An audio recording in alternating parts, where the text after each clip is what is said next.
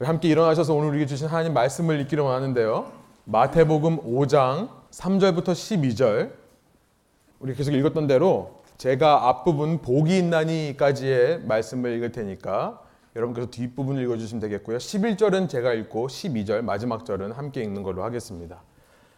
마태복음 5장 3절부터 읽습니다. 신령이 가난한 자는 복이 있나니 천국이 그들의 것이며 애통하는 자는 복이 있나니 그들이 위로를 받을 것이며 온유한 자는 복이 있나니 그들이 땅을 기업으로 받을 것이며 의에 줄이고 목마른 자는 복이 있나니 그들이 배부를 것이며 긍휼히 여기는 자는 복이 있나니 그들이 긍휼히 여김을 받을 것이며 마음이 청결한 자는 복이 있나니 그들이 하나님을 볼 것이며 화평하게 하는 자는 복이 있나니 그들이 하나님의 아들이라 일컬음을 받을 것이며 의를 위하여 박해를 받은 자는 복이 있나니 천국이 그들의 것입니다.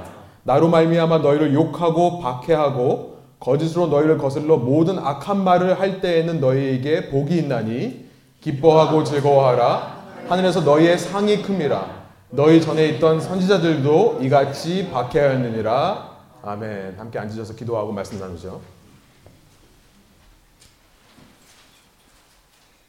하나님 이 시간에 저희가 주님의 말씀을 읽을 때에 이 말씀을 전하는 것도 이 말씀을 기록한 것도 사람이 아니라 그 사람에게 임하신 하나님이심을 저희가 이 시간 믿고 말씀을 받기를 원합니다. 인간에게 관심과 영광이 집중되지 않도록 인도하여 주시고 오직 하나님께만 관심과 영광이 집중되게 하여 주셔서 이 말씀을 통해 이 설교 시간을 통해 주님의 나를 향하신 뜻과 계획을 발견하고 이 자리에서만 우리가 순종하고 아멘으로 화답하는 것이 아니라 이 자리 이후에서의 모든 삶의 과정 속에서 우리의 행동으로 우리의 마음의 중심으로부터 주님께 아멘하며 따라갈 수 있는 저희를 낼 수 있도록 인도하여 주십시오. 감사와 찬양을 주께 올려드리며 예수님 이름으로 기도합니다. 아멘. 예, 오늘로서 우리는요 지난 10주 동안 살펴본 이 비아리투드라고 하는 여덟 개의 복이 있나니 메시지 우리가 흔히 팔복이라고 부르는 마태복음 5장 3절부터 10절 메시지의 결론 부분을 우리가 살펴보려고 합니다. 이제 오늘로서 이 모든 말씀이 마무리가 되는 거예요. 어, 우리가 이제 여덟 번째 복의 메시지를 살펴보려고 하는데요. 이 비아리투드는요, 이 여덟 개의 복의 메시지, 이 팔복의 메시지는 제가 어, 계속해서 말씀드린 대로 슬라이드를 보여주시면 첫 번째 복에 대해 말씀하시는 3절과 여덟 번째 복을 말씀하시는 10절이요. 마치 샌드위치의 빵처럼 이렇게 천국이 그들의 것임이라 라는 구절로 감싸져 있습니다. 다음 슬라이드 보여주시면 이것을 유대인의 문학기법에서 인클루지오라고 한다고 했어요. 한국말로 보니까 숨이 상관구조. 머리와 꼬리가 서로 이렇게 연결되는 구조. 이래서 숨이 상관구조라고 하는데 그냥 샌드위치 구조라고 하면 쉽겠죠. 샌드위치 구조로 이렇게 하는 거예요. 이렇게 샌드위치 구조를 하는 이유는요. 어, 이 모든 내용을 강조하고 또 외우기 쉽게 하기 위한 유태인의 문학 기법이라고 했습니다. 아직 잠깐만요. 샌드위치 좀 보여주세요. 배고픈데. 예. 모든 것을 강조하고 또 이해하기 쉽고 잘 외우기 쉽도록 하는 유대인의 문학 기법이라고 했어요. 이 모든 말씀을요. 샌드위치의 빵처럼 앞뒤를 싸고 있는 것으로 하나의 주제로 풀어내는 기법입니다. 저희 아버님은요, 샌드위치 드시면요, 꼭 빵 드셨다고 그러세요. 여러분도 그러시는 분 있으세요? 분명히 안에 고기도 있고 뭐 야채도 있고 그런데 꼭 샌드위치 먹으면 빵 먹은 거다 이렇게 말씀하세요. 그렇죠? 샌드위치 먹으면 빵 먹은 거죠. 빵으로 쌓여있기 때문에요. 그래서 다음 슬라이드 보여주시면 이 팔복의 메시지가 샌드위치의 빵처럼 천국이 그들의 것이며 천국의 그들의 것이 쌓여있다는 건 뭐냐면요. 이 모든 메시지의 핵심이 뭐라는 거예요? 한 가지 주제가 뭐라는 거예요? 천국이라는 거죠. 그러니까 이것을 살펴봤었죠. 누구든지 예수님을 왕으로 영접해서 이전에 내가 살아왔던 삶의 방향을 돌려서 예수님을 왕으로 모시고 사는 삶을 살기로 결단한 사람들.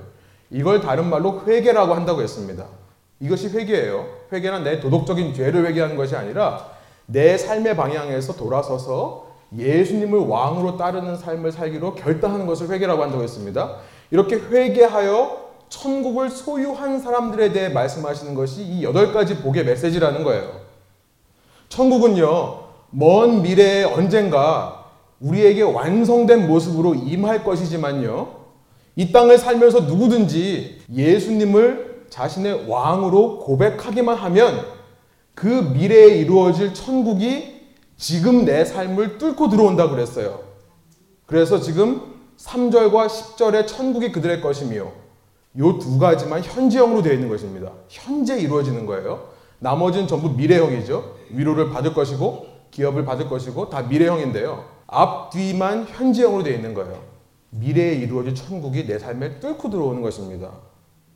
첫 시간 말씀드린 대로요. 그래서 예수님을 영접하고 따르기로 결단한 사람들, 흔히 우리가 크리스천이라고 말하는 예수님의 참 제자들은요.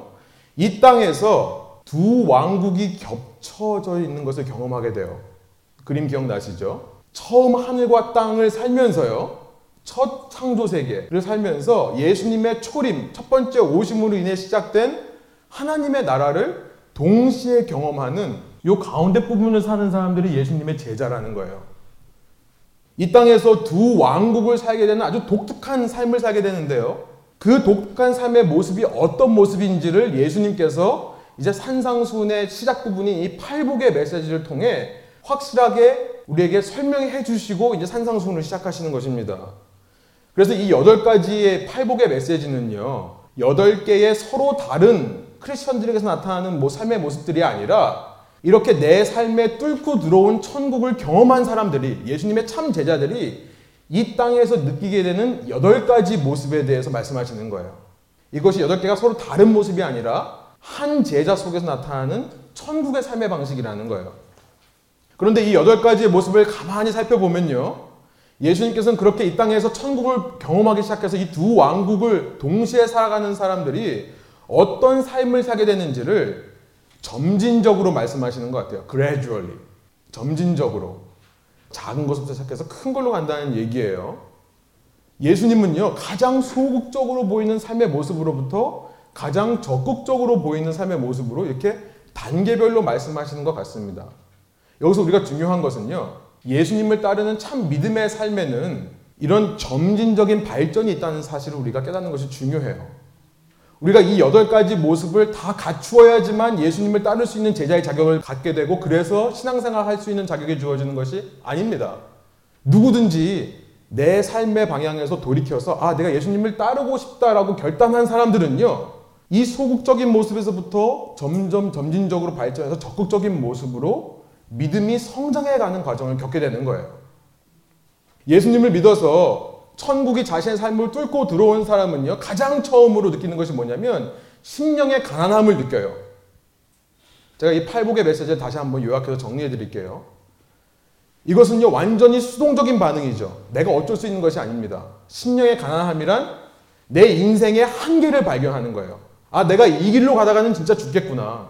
내가 이 길로 계속 살면은 이 길 끝에는 소망이 없구나. 이것을 발견하는 순간입니다. 그래서 내 인생 내 힘으로 살 줄 알았는데 이제는 내 힘이 아니라 하나님만으로 살 수 있습니다. 라고 고백하는 상태가 심령의 가난함, 영적 파산, 그 상태입니다. 그러고 나서 그 사람은요, 동시에 애통한 마음을 갖게 돼요. 그렇게 나약한 나의 모습, 그렇게 악한 나의 모습에 대해서 애통하는 것입니다. 그리고 주위를 둘러보니까 나와 똑같이 고통을 겪는 이웃들을 바라보면서 애통하게 되는 거예요. 기억나시죠? 기억나실 거라 믿습니다. 그리고 내가 살고 있는 이전 세상이 내가 잠깐 맛본 천국과 얼마나 다른가를 느끼면서 애통하게 되는 거라고 그랬죠. 그렇죠. 이 두 왕국을 살면서요. 이렇게 심령의 가난함과 애통함을 살던 사람들이요. 이제 천국을 더 살면 살수록 어떤 일들이 일어나냐면 점진적으로 발전하는 거예요. 마음속에 조금씩 선한 의지가 생겨나요. 내 마음속에 내가 가고자 하는 내가 살고자 하는 내 삶에 대한 마음이 바뀌는 거예요. 내가 이제는 이렇게 살아야겠다는 마음이 생겨요. 그것이 뭐냐면 온유함이라는 거예요. 내 본성을 다스리고 본성을 거스르는 것이 온유함이라고 그랬죠. 야생 동물을 길들이는 것이 온유라고 그랬습니다. 내 마음속에 이제는 내 본성대로 행하는 것이 즐겁고 기뻤지만 아 이것을 거슬러 행하고자 하는 마음이 생겨나는 거예요.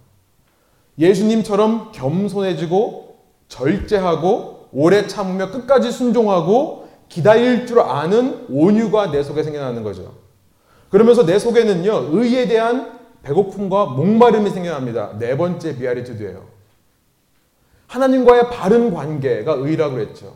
그 하나님과의 바른 관계 속에서 내 자신과의 바른 관계, 이웃들과의 바른 관계, 이 땅과의 바른 관계, 이 땅에서 내가 가지고 있는 소유와 물질들과의 바른 관계를 추구하고 싶은 마음이 생겨나는 거예요. 이후 천국을 더 경험하면 경험할수록 제자들은요, 이제 이 선한 마음, 선한 의지가 나의 행동으로 나타나는 것을 체험하게 됩니다. 하나님의 의가 회복된 사람은요, 하나님의 무한하신 긍휼이 나를 통해 내 주위 사람에게로 흘러가는 것을 경험하게 되는 거죠. 이제는 내가 마음이 정결하게 되어서요. 이전에 내 삶에 의미를 주던 나의 우상들이 잘려나가는 가지치기를 당한다고 그랬죠. 가지치기를 당하고 이제는 내 삶이 하나님만을 의지하고 하나님만을 예배하는 참 예배의 삶으로 회복돼 가는 것입니다. 그리고 나서 이제 마침내 그 제자의 삶 속에 천국의 삶이 극대화되는데요. 저는 이렇게 표현하고 싶어요. 극대화되는 거다. 평화를 전하는 자로 살게 되는 거죠. 샬롬대로 하나님의 평안, 평화대로 행하는 자들. 그 하나님의 평안이신 예수 그리스도를 전하는 전도자의 삶을 살게 된다는 거예요. 평화의 왕으로 인류와 친구 맺기 위해 오신 예수님을 전하는 삶을 살게 되는 것입니다. 그렇게 예수님처럼 이 세상에 다니면서 평화를 외치며 사는 전도자가 되는 거예요. 여러분 그런데 놀랍게도 이런 천국의 삶의 결론 부분인 마지막 여덟 번째에서요. 우리는 이해할 수 없는 예수님의 말씀과 부딪히게 돼요. 그렇게 예수님을 닮은 모습으로 세상의 평화를 전하면요. 세상이 그 평화의 메시지를 듣고 기뻐하면서 예수님께로 나아오고 예수님 앞에 무릎을 꿇을 것처럼 보이지만요. 그래서 문맥상으로는 여덟 번째에 샬롬을 전하는 것보다 좀 더 문맥적으로 보면 더 강한 일들이 있을 것 같아요. 예를 들면 뭐 기적들이 일어난다든지, 뭐 기도하면 뭐 병이 낫는다든지, 악한 영이 도망간다든지, 이렇게 자극적이고 초자연적이고 더 강하고 능력 있는 일들이 나타날 것 같습니다. 세상을 제압할 수 있는 능력이 나타날 것 같아요. 그런데 그 마지막은요, 참으로 놀랍게도 이렇게 끝나고 있습니다. 우리 한번 10절의 메시지를 다시 한번 읽어볼까요? 의를 위하여 박해를 받은 자는 복이 있나니 천국이 그들의 것입니다. 의를 위하여 박해를 받는다고 되어 있는 거예요. 우리의 죄악된 본성을 예수님께서 잘 아셔서 그럴까요? 이 마지막 여덟 번째 비아리투드를 우리가 듣고도 그냥 무시해 버릴까봐 예수님께서 그러셨는지 예수님은요 이 여덟 번째 복의 메시지를요 저는 이렇게 표현해 봤어요. 쌍둥이로 만드셨어요. 트윈으로 만드셨어요. 바로 그 뒤에 아홉 번째로 복이 있나니의 말씀이 나옵니다. 아홉 번째로 blessed are 복이 있다라는 말씀이 또 나와요. 우리 11절을 한번 다시 한번 읽어볼까요? 나로 말미암아 너희를 욕하고 박해하고 거짓으로 너희를 거슬러 모든 악한 말을 할 때에는 너희에게 복이 있나니 아홉 번째 복의 메시지가 따라오는 것입니다. 영성 신학자로 유명하신 유진 피터슨이라는 분이 계세요. 여러분 아시죠? 메시지 바이블 쓰신 유진 피터슨은요. 이 마지막 Beatitude는 우리를 다시 원점으로 돌리게 하는 거다라고 표현하는데요. 참 그 말이 맞는 것 같습니다. 심령이 가난한 상태에서부터 시작해서 평화를 전하는 자까지 점진적으로 발전하다가요. 박해를 받아 다시 맨 처음 Beatitude로 돌아가는 것 같아요. 다시 심령이 가난해지는 거죠. 그렇기에 우리는요, 이 아홉 번째 비아리투드의 말씀을 어떻게 이해할 수 있을까 질문할 수밖에 없는 것입니다. 정말로 예수님 그렇습니까? 이 땅에서 천국을 경험한 사람들이 의를 위해 예수님을 위해 박해를 받아서 다시 원점으로 돌아가는 것이 이게 맞습니까? 그 길이 과연 맞는 길인가요? 내가 잘 가고 있는 것일까요? 어떻게 이것을 복되다라고 말씀하시는 것입니까? 우린 질문할 수밖에 없어요. 이 말씀을 어떻게 이해해야 될까요? 우선은요, 슬라이드 보여주시면 우리는 11절에서 예수님께서 이 말씀을 하실 때 거짓으로라는 말씀을 하신 것을 기억해야 돼요. 이것을 우리가 주목해야 됩니다. 세상 사람들이 이 땅의 교회를 향해 이 땅에 있는 크리스천들을 향해 각종 욕과 악한 말을 할 때 그들의 말이 거짓이어야만 복이 있다라고 말씀하신 거죠. 그죠? 그들의 말이 맞는 말일 때 복이 있다고 말씀하신 것이 아니죠. 무슨 말씀인지 좀 이해되세요? 이해가 좀 안 되세요? 제가 너무 복잡한가요? 그들이 하는 말이 그들이 이 땅의 교회들과 크리스천들이 하는 말이 거짓으로 말할 때에 우리에게 복이 된다는 거지 그들의 말이 맞는 말일 경우에는 아니라는 거예요. 저희 아버님이 하와이에서 여행사를 하시거든요. 지금은 티켓팅만 하시는데 저희 어머님이 한때 관광팀을 받은 적이 있었어요. 저희가 이제 팀을 받아서 가이드한테 연결을 해주거든요. 근데 관광 가이드들이 모여가지고 이제 뭐 농담식으로 한다는 얘기가 뭐였냐면 가장 팀 받기 싫은 팀이 어떤 팀이냐? 이 팀만 오면은 서로 안 받으려고 노력하는 팀이 누구냐? 여러분 누군지 아세요? 네? 네. 애석하게도 목회자 팀이래요. 네, 목사님 제가 이 목회자로서 이런 얘기를 사실 비밀에 담아둬야 되는데요. 여기다 공개하면 안 되는데요. 목사님들이 오시면 팀 받기 싫다고 그런 얘기를 하더라고요. 제가 이제 이민 사회 살면서 주위에 이제 제가 청년일 때도 그렇고 또 청년 사역을 할 때도 보면은 청년들이 가장 손쉽게 하는 아르바이트가 식당에서 일하는 거예요. 식당에서 일하는 건데요. 식당에서 일하는 청년들에게서 제가 가장 많이 들은 말이 뭐였냐면 손님들 중에 가장 꼴불견인 손님들, 가장 싫은 손님들이 어떤 손님이냐? 교인들로 보이는 사람이라고 합니다. 밥이 나오면요. 다 같이 감사 기도를 한대요. 그런데 기도 끝나자마자 입에서 불평이 나오기 시작하는데 이거 왜 이렇게 짜? 맛이 왜 이래? 그러면 이제 생각하기 시작하는데 저 누구한테 기도한 건가? 무슨 감사 기도를 한 건가? 예. 반찬 더 달라고 투정하고 뭐, 뭐 어떻게 투정하고 그러더니 좀 있다가 이제 교인들 욕하기 시작한답니다. 아무개 집사, 아무개 장로, 아무개 목사 뭐가 문제다 이렇게 얘기를 하기 시작한대요. 나갈 때도 보면 팁도 그냥 최소한으로만 놓고 나간대요. 여러분 만일 세상이 교회를 욕하고 비방하는 이유가요. 타락한 종교 지도자들 때문에 그렇다면 그 타락한 종교 지도자들이요. 타락한 목회자들이 교회를 통해 세상의 것을 더 얻으려고 하기 때문에 욕과 비방을 하는 거라면 그것은 박해가 아니라는 거예요. 세상적인 가치를 추구하는 교회, 부와 권력과 성공을 추구하는 교회를 향해 하는 욕과 비방에 대해서 예수님께서 지금 박해라고 말씀하시는 것이 아닙니다. 만일 세상이 기독교인들을 욕하고 비방하는 이유가요. 그들의 위선적인 가식과 교만한 모습. 겉으로는 사랑의 하나님을 믿는다고 하면서 뒤에서 서로 편을 나누어 서로 욕하고 비방하는 모습.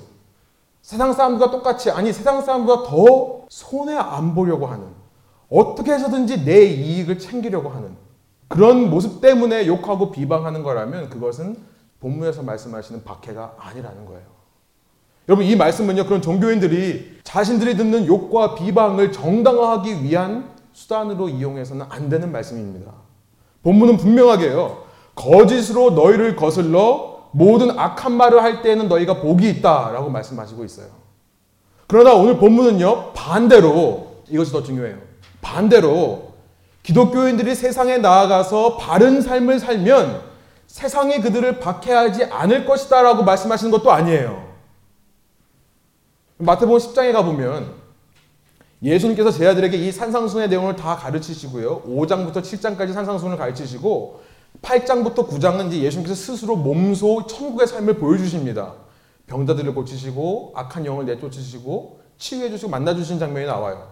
그러면서 10장에 가면 이제 예수님께서 제 아들에게 너희가 나한테 가르침을 받은 대로 너희가 내가 하는 것을 보고 배운 대로 너희들도 가서 해라라고 말씀하신 장면이 나와요.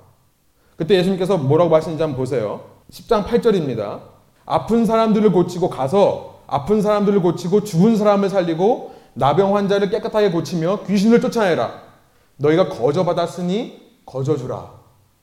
너희가 어떤 목적을 가지지 말고 너희가 은혜로 받은 것이니까 은혜로 나누어 주라라고 말씀을 하세요. 그러나 동시에 예수님은 제 아들 향해 뭐라고 하시냐면요. 너희들이 그렇게 가서 평안을 전하면 후에 계속 읽어보시면 너희가 가는 마을마다 간 집마다 가서 평안, 샬롬을 외치라고 말씀하세요. 그렇게 샬롬을 외치면 너희들이 그 마을에서 귀한 대접을 받을 거다 말씀하지 않으시고요. 16절에 보니까 이렇게 말씀하세요. 내가 너희를 보내는 것이 양을 늑대 소굴로 보내는 것 같구나. 늑대가 바글바글 하는 곳에 양이 간다는 거예요. 그러므로 뱀처럼 지혜롭고 비둘기처럼 순결해야 한다. 사람들을 조심하라. 그들은 너희를 법정에 넘겨주고 회당에서 너희를 채찍질할 것이다. 그리고 너희는 나 때문에 총독들과 왕들 앞에 끌려가 그들과 또 이방 사람들에게 증인이 될 것이다. 이렇게 말씀하세요. 예수님은 이렇게 귀신을 제압하고 아픈 사람을 고치고 죽은 사람을 살리고 나병 환자를 낫게 하는 능력을 가지고 나가는 제자들을 향해 왜 너희가 핍박을 받을 수밖에 없을 것이다 말씀하시는 걸까요? 여러분 예수님의 제자들은요 세상에 나아가 잘못 행동해도 바르게 행동하지 않아도 욕과 비방을 듣지만 세상에 나가 세상 사람들을 섬겨주며 자신을 헌신하여도 욕과 비방을 듣게 되어 있습니다. 단지 차이는 뭐냐면 처음 것은 내가 잘못해서 듣는 욕과 비방은 내가 잘못한 것에 대한 마땅한 결과예요. 쌤통이라고 그러죠. 죄송합니다. 두 번째가 예수님이 말씀하시는 박해라는 거예요. 이 땅에 천국을 소유한 사람들의 삶의 모습. 예수님을 위해 세상에 나아가서 섬겨주고 내 자신을 희생했더니 돌아오는 대가가 욕과 비방일 때 그것을 박해라고 한다는 것입니다. 왜 그럴까요? 왜 그럴까요? 왜 꼭 그래야만 할까요? 이유는 너무나 간단해요. 세상이 예수님을 미워하기 때문에 그래요. 그렇기에 그 예수를 따른다고 하는 작은 예수들도 똑같이 싫어하는 것입니다. 요한복음 15장 18절에 이런 말씀이 있어요. 우리 한번 한 목소리 한번 읽어볼까요? 만일 세상이 너희를 미워하거든 너희보다 먼저 나를 미워했다는 것을 알라. 지금 예수님께서는 십자가에 달리시기 바로 전날 밤에 제 아들을 모아놓고 이 말씀을 하시는 거예요. 너희가 세상에 나아가서 세상 사람들이 너희를 싫어할 수밖에 없는데 그 이유가 뭐냐면 세상에 나를 싫어했기 때문이다. 여러분 세상이 예수님을 싫어하는 이유가 무엇입니까? 왜 예수님을 싫어하죠? 예수님께서 이렇게 병을 고쳐주시고 능력을 행하시고 사람들을 도와주셨는데 왜 싫어할까요? 복음서에 보면 수많은 이유들이 나와요. 그 중에 제가 몇 가지만 좀 정리해 봤습니다. 첫 번째로 예수님은 완벽한 의이시기 때문에 그래요. perfect righteousness. 예수님은 완벽한 의이기 때문에 그 주위에 있는 사람들의 의가 보잘 것 없는 것이 되어버리죠. 누구든지 예수님 주위에만 있으면 내 의가 아무것도 아닌 게 돼요. 내 의가 꺾이면 사람들은 오기가 발동하는 거죠. 완벽한 의 앞에서 사람들은 단 두 가지의 반응만을 보입니다.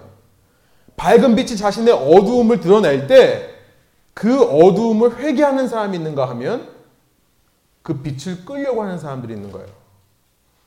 두 번째로 예수님은 거룩하시기 때문에 그래요. 거룩이란 말은 다른 거예요. difference. 쉽게 말하면은 세상과 다른 것이 거룩입니다. 말하자면 노래를 부르는데 혼자만 다른 박자의 노래를 부르는 거예요. 앞에서 찬양팀이 만약에 찬양을 하는데요. 기타를 연주하는 사람이 다른 박자에 연주한다면 어떻게 해요? 그만두게 하는 거죠. 그렇죠? 그만두기 못하게 하는 거죠. 요즘 뭐 TV 프로그램 보니까 아쉽게 너 탈락입니다. 그러는 거죠. 어떻게 해야 재밌어 하시는 거예요, 도대체? 예. 여러분 좁은 목도를 가는데 모든 사람이 다 한 방향으로 가는데 혼자만 반대 방향으로 간다면 그게 거룩이거든요. 혼자 반대 방향으로 가면 부딪히니까 걸그적거리니까 제거하려고 하는 거죠. 예수님이 거룩하시기 때문에 그래요. 어쩔 수 없는 것입니다. 세 번째, 예수님은 은혜로우시기 때문에 그래요. 이거 어떻게 그냥 듣기에는 이게 무슨 말인가 싶을 테지만요. 생각해 보면 참 맞는 말입니다. 예수님은 그레이스를 주시는 분이에요. 은혜를 주시는 분. 여러분 근데 은혜란 받는 사람이 받을 만한 자격이 없을 때 은혜가 되는 거죠. 내가 일한 만큼 수고한 만큼 받는 것은 대가라고 합니다. 그것은 은혜가 아니에요. 이 사람이 받을 자격이 없는데도 주는 것이 받는 것이 은혜예요. 예수님은 은혜로우시다는 것은 예수님은 우리에게 은혜를 주시는 분이에요. 그러니까 마음이 교만한 사람들은요. 예수님 앞에서 나의 한계와 자격 없음이 드러날 때 그걸 참지 못하는 거죠. 내가 왜 문제입니까? 나 이래도 잘 살고 있는데 뭐가 문제입니까? 얘기를 하는 거예요. 그렇기에 자신에게 도움을 주려고 내미는 예수님의 손을 십자가에 못 박아야지만 직성이 풀리는 것입니다. 무엇보다 네 번째로 보면 예수님은요, 세상의 논리를 뒤엎으시는 분이시기 때문에 그래요. Jesus upset the world. 예수님은요, 이 세상을 뒤집으시는 분이에요. upside down. 그러나 뒤집으시는 거는 right side up. 맞는 쪽을 위로 하시려고 그러시는 거죠. 마가복음 5장에 보면요. 예수님께서 얼마나 세상의 논리와 다른 삶을 사는지 한번 보세요. 마가복음 5장 또 동일한 얘기가 마태복음과 누가복음 8장에 기록되어 있습니다. 예수님께서 한 악한 영에 사로잡힌 자를 고쳐주시는 장면이 나와요. 그, 그는요, 무덤가에 살면서 누가복음에 보니까 옷도 안 입고 살았어요. 이 마가복음에는요, 그가 자신의 몸을 돌로 때려서 상하게 하는 사람이었다고 그래요. 그래서 마을 사람들이 그를 쇠사슬에 묶어놨습니다. 그런데 초인적인 힘을 발휘해서 그 묶인 쇠사슬과 쇠고랑을 본인의 힘으로 끊고 다니던 사람이었어요. 그런데 예수님께서 그 사람을 보시고 그 사람에게서 그 악한 영을 내쫓게 해주세요. 그 악한 영의 이름을 물어보시죠. 네 이름이 뭐냐 했더니 레기온, 리전이라고 하는 군대라는 악한 영이 들어있어요. 한 사람 안에 만 영이 들어있는 것입니다. 그래서 예수님께서는 그 많은 영을 나오게 해서 돼지떼에게 들어가게 하시죠. 뭐 마태복음에는 3천 마리라고 되어 있는데 마가복음에 2천 마리라고 되어 있어요. 수천 마리의 돼지떼에 들어가게 해서 죽게 하십니다. 여러분 그랬더니 그 마을 사람들이 기뻐하고 감사하던가요? 찬양하던가요? 어떻게 기록되어 있죠? 그 마을 사람들이요. 그 한 영혼이 풀려난 것을 보고 예수님 보고 떠나라 그래요. 세상의 논리는요. 한 영혼보다 내 소유가 더 중요한 거예요.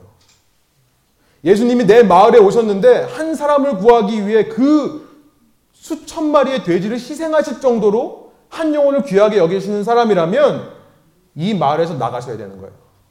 세상의 논리입니다.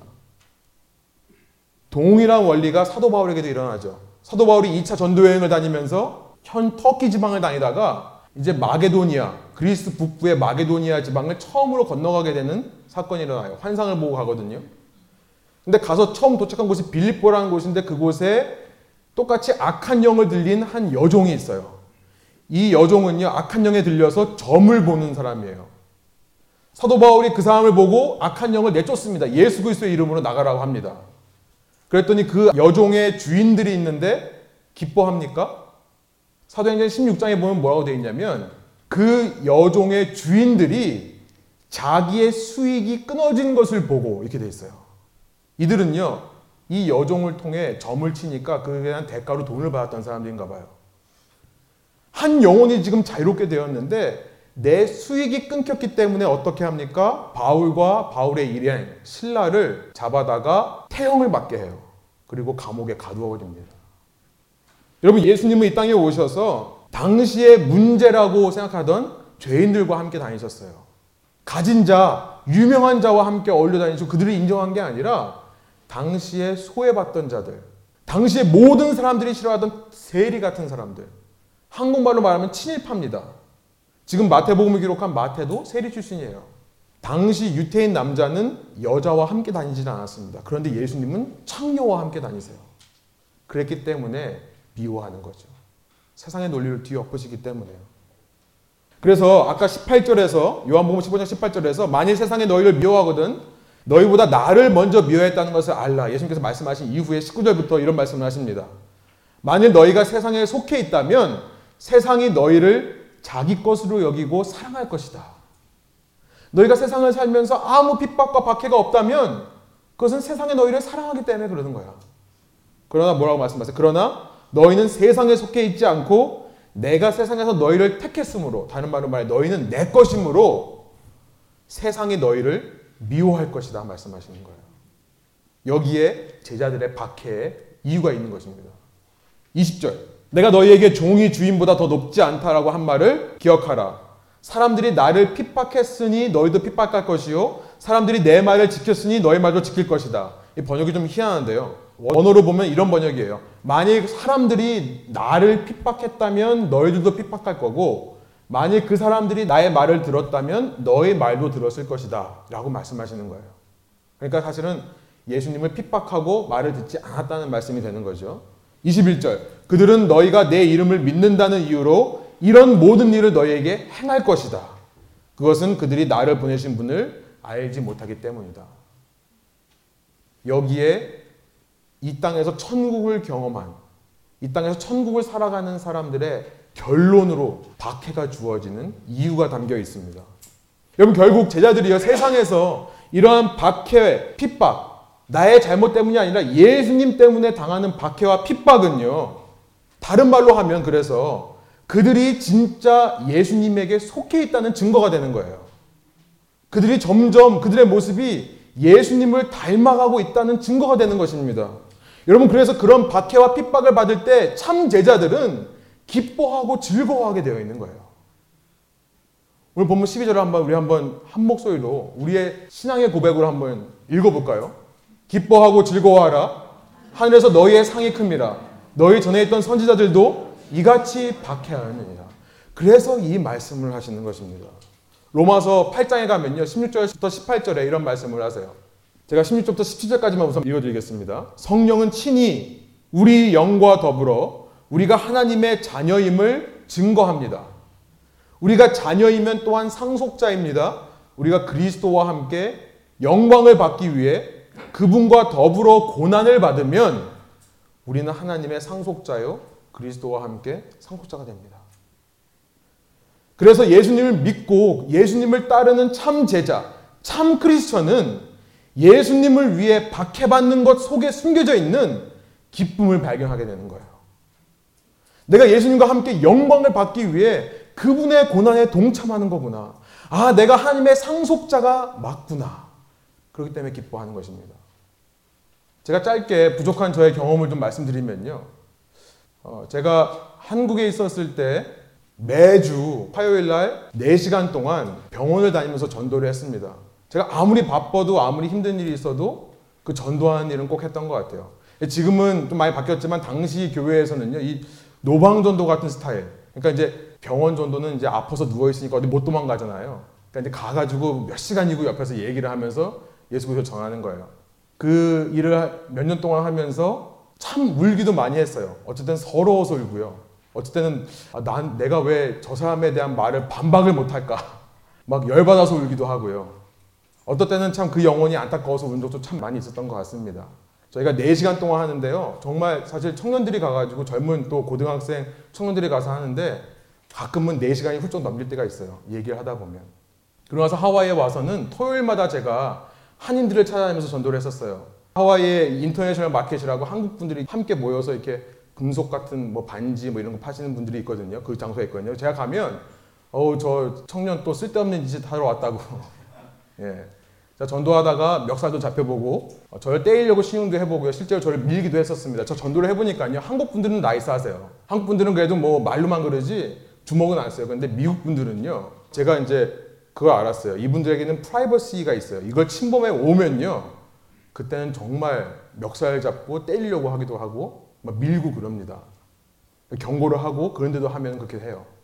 제가 부족하지만 아주 조금 이 박해와 핍박을 받아본 적이 있어요. 정말 조금이에요. 제가 부족해서 말하기도 좀 부끄러운데요. 그런데 그 박해와 핍박을 받으면서 제가 멱살 잡히면서 제가 느꼈던 감정을 잊을 수가 없습니다. 정말로 기뻐요. 정말로 감격이 있습니다. 이 이해가 안 돼요. 내가 만약에 내 부도덕함이나 내 연약함, 내 악함 때문에 그런 비방과 욕을 받았다면 전혀 기쁘지 않습니다. 전혀 감격이 없어요. 그러나 예수님 때문에 박해를 받으면 기쁨이 샘솟아요. 왜냐하면요, 내 속에서 살아계신 예수님의 모습이 발견되기 때문입니다. 여러분, 그렇기에 예수님 때문에 박해를 받는 순간은요, 이 세상 그 어느 순간보다 저는 그, 그걸 경험해요. 제가 집회 가서 뭐 뜨겁게 찬양도 해보고 정말 뭐 목이 쉬어라 기도도 해보고 말씀도 열심히 읽고 뭐 여러 가지 했지만 이 세상에는 어떤 순간보다요. 예수님 때문에 박해받는 순간은요. 내 속에 예수님께서 살아계시다는 확신이 드는 순간이에요. 그만큼 강한 확신이 없습니다. 내 속에 예수 그리스도부터 시작된 천국이 이루어졌구나라고 깨닫는 순간인 거예요. 그렇게 내 안에 있는 천국이 발견된다면요. 내 속에는요. 아, 이 천국 때문에 나는 결국은 완성되는, 언젠가 완성될 그 완전한 천국까지 내가 이르게 되겠구나라고 하는 구원의 확신이 생기게 되는 것입니다. 그것이 18절의 내용이에요. 이렇게 상속자가 되어서 그리스도와 함께 고난을 받으면요. 사도 바울이 얘기하는 거예요. 현재의 고난은 앞으로 우리에게 나타날 영광과 좋게 비교할 수 없다고 생각합니다. 우리가 가질 수 있는 가장 강력한 구원의 확신은 뭐냐면 내가 예수님의 고난에 동참할 때 예수님 때문에 박해받는 것을 통해 가능하다는 거예요. 그래서 예수님께서 이 팔복의 메시지의 결론이자 마지막으로 박해받는 것을 말씀하시는 것이라 믿습니다. 우리 안에 이런 참 신앙이 회복되기를 소망합니다. 이 자리에 예수님을 믿는 분들이 계시죠. 여러분, 여러분이 이 세상을 살다가 최악의 경우 내가 예수님을 전하는 샬롬을 전하는 삶을 살다가 박해를 받는 일이 있을 때 예수님 때문에 박해를 받는 일이 있을 때라도 내가 기뻐할 수 있다면 여러분 세상을 향해 여러분 세상에 나가서 어떤 일을 당해도 여러분의 삶에 걱정과 근심이 있을 수가 없습니다. 그 최악의 순간에도 기뻐할 수 있는 사람이라면 걱정과 근심이 세상의 걱정과 근심이 나를 흔들어지는 못해요. 박해를 받는다 하더라도 언젠가 예수님 다시 오실 때 하늘의 상이 내게 임할 거라는 이 구원의 확신을 소유하게 된다면 박해를 통해 여러분 도대체 세상 무엇이 여러분에게 두려움을 줄 수 있겠습니까? 박해를 받음을 통해 아 이것은 나만 겪는 일이 아니라 내 앞서 이 땅을 살아갔던 수많은 주님의 제자들이 함께 당했던 고난이구나 깨닫게 된다면 12절에서는 오늘 본문 12절에서는 그들을 선지자라고 표현하고 있습니다. 내가 혼자가 아니었구나. 이 시대 모든 시대에 있었던 주님의 참 제자들과 내가 함께 가고 있는 거구나. 바퀴를 통해 이걸 깨닫게 된다면요. 여러분 내 삶에서 더 이상 남과의 비교는 사라지는 거예요. 남과 비교할 필요 없습니다. 불평 분만할 필요 없는 거예요. 여러분 그런 사람에게 세상은요 결코 어둡게만 보이지 않습니다. 신기해요. 왜 그런지 모르겠어요. 그런 사람에게는 앞으로의 여정 속에 기쁨만이 남아 있을 뿐이에요. 예수님을 전함으로 박해를 받아도 기쁜데요. 예수님을 전했더니 그 사람이 박해하기는 커녕 예수님의 이름을 의지해서 예수님께 나온 것을 본다면요. 정말 온몸에 정말 짜릿한 기쁨이 있는 것입니다. 나와 함께 이 땅에서 함께 예수님 때문에 고난을 받는 사람이 있다는 사실에 세상이 줄 수 없는 위로를 받는 거예요. 여러분 이것이 교회입니다. 우리가 이 자리에 나와서 이걸 확인하는 거예요. 아, 나만 혼자 이렇게 사는 게 아니었구나. 우리가 함께 예수님을 위해 박해받으면서도 의지해 사는구나.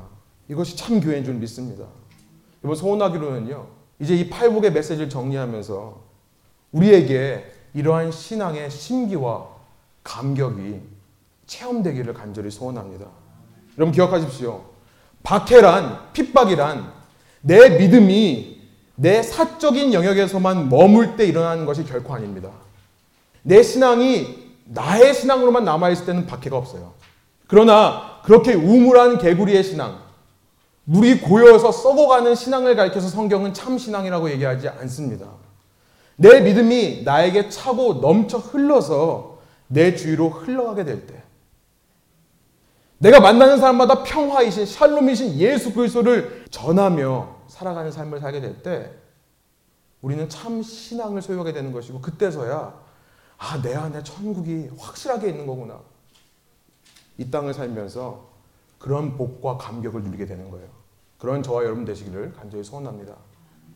여러분 이 시간 이따가 함께 기도하기를 원하는데요. 믿음이 있으신 분들은요. 다시 한번 이 팔복의 메시지를 한번 살펴보세요. 이따가 커넥션 그룹 할 때도 괜찮고요. 집에 가서도 좋습니다. 보시면서 여러분이 지금 어느 단계에 있는지 한번 생각해 보세요. 가장 소극적인 단계로부터 의를 위해 핍박받는 단계까지 있는데요. 여러분의 지금 현재 상황이 어딘지를 한번 보세요. 그리고 여러분 중요한 것은요. 어느 있는 게 중요한 게 아니라 제가 아까 말씀드렸지만 이런 기준이 이루어져야 예수님을 따를 수 있는 자격이 주어지는 게 아니에요. 이것은 율법주의가 아닙니다. 이렇게 돼야만 한다는 것이 아닙니다. 예수님께서 내 속에 들어오시면 이런 과정을 우리가 성장하게 되는 거예요. 여러분들이 발견하셔야 되는 것은 뭐냐면 내가 지금 어느 과정 속에 어느 단계에 있는가. 더 중요한 것이 뭐냐면 내 다음 단계가 무엇인지를 발견하십시오. 그것을 위해 기도하세요. 내 바로 다음 단계가 무엇인지 그걸 위해 헌신하십시오. 여러분 혹시 이 자리에 아직 예수님을 잘 모르겠다. 예수님은 잘못 믿겠다 하시는 분이 있으세요? 여러분 잘 오셨습니다. 저는 또 얘기하고 싶어요. 여러분 이 공동체는 바로 여러분들을 예수님의 샬롬으로 섬기며 대하기 위해 세워진 공동체예요. 그러나 여러분을 사랑하는 마음으로 한 가지 조심스레 부탁을 드리고 싶어요. 여러분 이 시간에 혹은 이 시간에 이후에 집으로 돌아가시는 차 안에서 한 가지 질문을 한번 스스로에게 해보시기를 원해요. 내 속에 왜 예수님에 대한 미움이 있는가? 혹은 예수님을 믿는 자들에 대한 미움이 있는 것은 아닌가? 한번 생각해 보시길 바래요. 그리고 그 이유가 무엇인지 곰곰이 생각해 보시기 바랍니다. 누구보다 평화를 사랑하는 나이지만 왜 예수라는 이름을 들을 때는 내 마음에 평화가 없어질까? 왜 예수님 믿는 사람들을 보면 내 안에 평화가 사라지는 것일까? 혹시 내 안에 내 의가 살아있기 때문에 그런 것은 아닐까? 은혜를 받기에는 내가 너무나 할 수 있는 것이 많다고 생각하는 것이 아닌가? 그 예수 때문에 내가 세상 것을 손해본다고 생각하는 것은 아닌가? 여러분, 저는 여러분들을, 여러분 가운데 믿음이 없으신 분들이 있다면 이 제자의 삶으로 초대하기를 원합니다.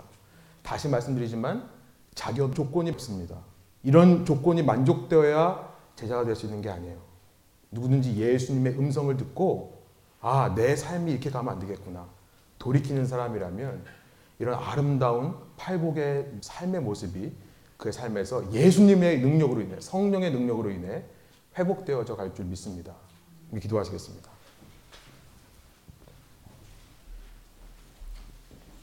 이 시간 우리가 받은 말씀을 기억하면서요. 한 가지 확인하기를 원해요. 주님, 이 여덟 가지 복의 메시지 중에 제가 어느 위치에 있습니까? 심령이 가난함, 애통함, 본성을 거스르는 온유함, 내가 정말 바른 관계를 사모하게 되는, 갈급하게 되는 배고픔과 목마름, 하나님의 긍휼, 헤세드가 나에게 임해서 그 긍휼이 내 이웃에게 퍼져나가는 상태. 내 삶에서 내가 삶의 목적과 의지했던 모든 우상들이 가지쳐 나가고 나의 삶이 오직 예수님만 바라보게 되는 마음의 정결함. 하나님을 예배하는 삶. 샬롬을 전하는 자로, 샬롬대로 행하는 자로 이 땅에 예수님을 전하고 예수님의 평화를 전하는 사람. 의를 위해 박해받는 사람.